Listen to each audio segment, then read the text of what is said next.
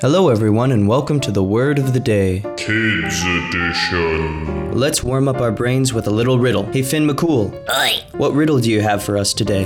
Oh, you don't want to ask about my sweet vacation? Oh, sure, where'd you go? Oh, I went to Hawaii. It was grand. Really? There I was able to do a little thinking and come up with some good riddles for you. Oh, that's great. Well, what's one that you thought of over there? Why are baseball stadiums so cool?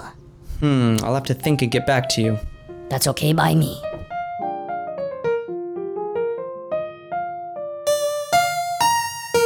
And now for our word of the day.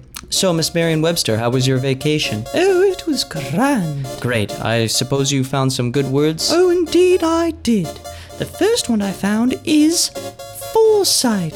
It's a noun spelled F O R E S I G H T, and foresight means the skill or power to predict what will happen. Oh my gosh, so it's kind of like a superhero skill. A little bit. So, can you use it in a sentence? Oh, yes, indeed.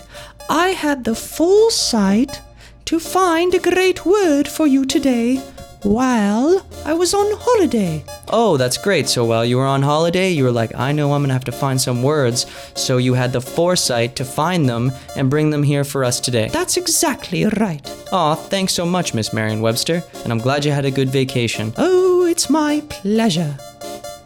And now to the answer of our riddle for today. So, Mr. Finn McCool, Oi. what was that riddle again? Why are baseball stadiums so cool? Oh, I think this one is a play on words because people who go to sporting events are called fans. Yes? So I think that because there's a fan in every seat of the baseball stadium, that's why they're so cool. Oh, you're right, because they're not actual fan fans, but it's just a play on words.